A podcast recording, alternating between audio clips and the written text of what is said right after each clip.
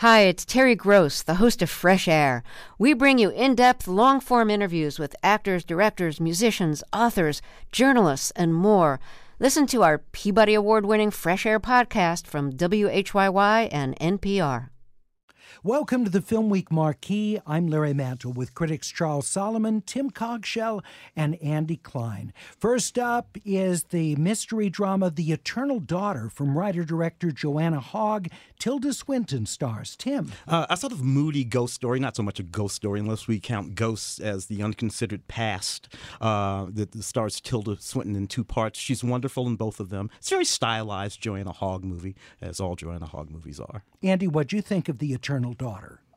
Uh, other than the fact that Swinton is always great, uh, I thought this was nonsense. I thought this was all implication and no delivery, uh, with a twist that you can see five minutes into the film.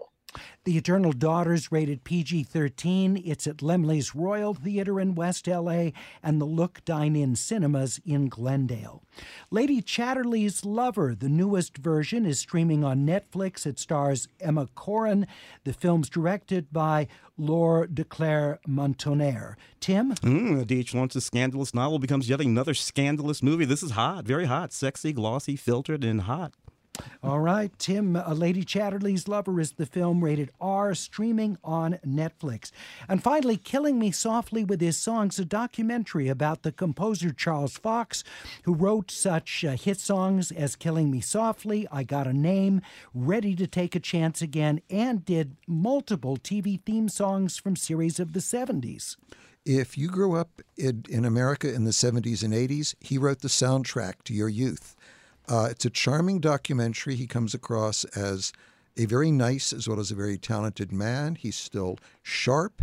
He's still performing. He speaks with great love of Nadia Boulanger, his piano teacher. Just a delightful film. Killing Me Softly with His Songs, directed by Danny Gold, is unrated. It's at Laemmle's Town Center in Encino.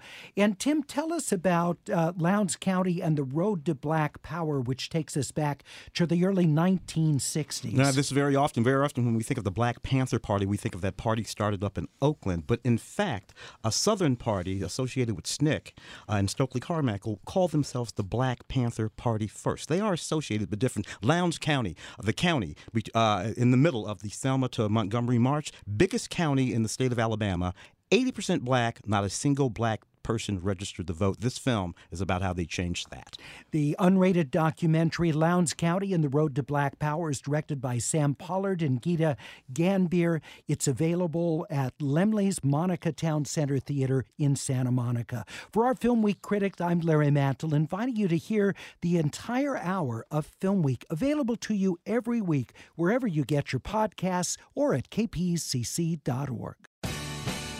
The LAist Spring Super Sweeps is happening now. You can win amazing prizes while supporting your source for local fact based journalism.